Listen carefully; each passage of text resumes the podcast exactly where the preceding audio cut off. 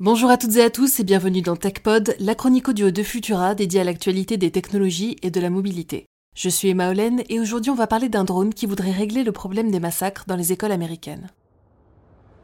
42. C'est le nombre de tueries en masse qui ont eu lieu en 2021 dans des établissements scolaires aux États-Unis. C'est plus de 3 par mois et un chiffre d'autant plus terrifiant que la plupart des écoles, des collèges et des lycées étaient encore fermés pour limiter la propagation du Covid. Comme il fallait malheureusement s'y attendre, 2022 n'a donc pas freiné cette folie meurtrière mais est au contraire la scène d'attaque toujours plus nombreuse. Fin mai, un homme a tué 19 enfants et deux enseignants dans une école d'Uvalde au Texas, un nouveau drame dans un pays où les armes sont en libre achat et en libre circulation, qui a amené Axon à réfléchir à un projet de drone capable de neutraliser un assaillant dans une école. Le nom d'Axon ne vous dit peut-être rien, et pourtant vous connaissez sûrement l'une de ses inventions les plus célèbres, le taser.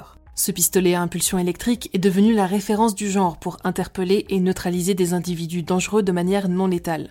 Il est utilisé et en vente libre dans 49 États des États-Unis et pourrait bientôt prendre un nouvel envol. Au lendemain de la tuerie d'Uvalde, Rick Smith, le PDG d'Axon, a sorti de ses cartons un prototype de drone à impulsion électrique. Un prototype pour l'instant cantonné au domaine virtuel et qui doit encore être construit, mais qui selon Rick Smith pourrait aider à prévenir le prochain Uvalde, Sandy Hook ou Columbine. Toujours d'après lui, le drone télécommandé serait capable de neutraliser un tireur actif en moins de 60 secondes. Ça peut sembler long, une minute entière, lorsqu'on est face à un tueur. Mais quand on sait que le tueur d'Uvalde a pu rester une heure dans l'école, l'argument prend tout son sens. L'idée serait d'équiper chaque établissement d'un ou plusieurs drones postés dans des couloirs qui pourraient être contrôlés par une personne de l'établissement en cas d'attaque. Mais pour ça, il faudra d'abord que le projet passe l'obstacle du comité d'éthique de l'entreprise elle-même, puisque 9 des 12 membres de la commission ont démissionné en prenant connaissance du projet. En effet, avant même d'avoir été présenté au grand public, le drone choque déjà au sein des rangs d'Axon. Les membres du comité ont exprimé la crainte que le drone, mis entre les mains des policiers, ne devienne une arme dangereuse en plus. Selon l'un des membres des missionnaires, la proposition d'Axon serait tout simplement dangereuse et irresponsable, et l'avis général émis a été que le projet détourne la société des véritables solutions à un problème tragique. Confronté à ces démissions, le fondateur et PDG de la société a dû faire marche arrière. Dans une lettre, il explique qu'il n'y a aucun calendrier de livraison en cours et qu'il a même décidé de suspendre le programme.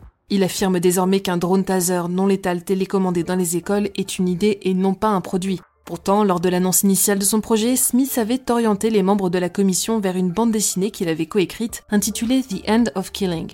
Dans cette BD, il décrivait en détail comment un tel système pourrait fonctionner à travers une opération antiterroriste fictive menée en Syrie. On est donc libre de supposer que si Rick Smith ne trouve pas ses clients dans l'éducation, il ira les chercher dans l'armée, où les armes sont légales, sans condition et même encouragées. Merci d'avoir suivi cet épisode de TechPod. Pour ne rien manquer de l'actualité technologique et scientifique, je vous invite à suivre Fil de Science et nos autres podcasts sur vos apps audio préférés. Vous pouvez aussi désormais vous abonner à notre newsletter dans laquelle je partage avec vous tous les jeudis le meilleur de nos épisodes podcast. Pour le reste, on se retrouve mercredi prochain pour toujours plus d'actualités technologiques et d'ici là, bonne semaine à toutes et tous.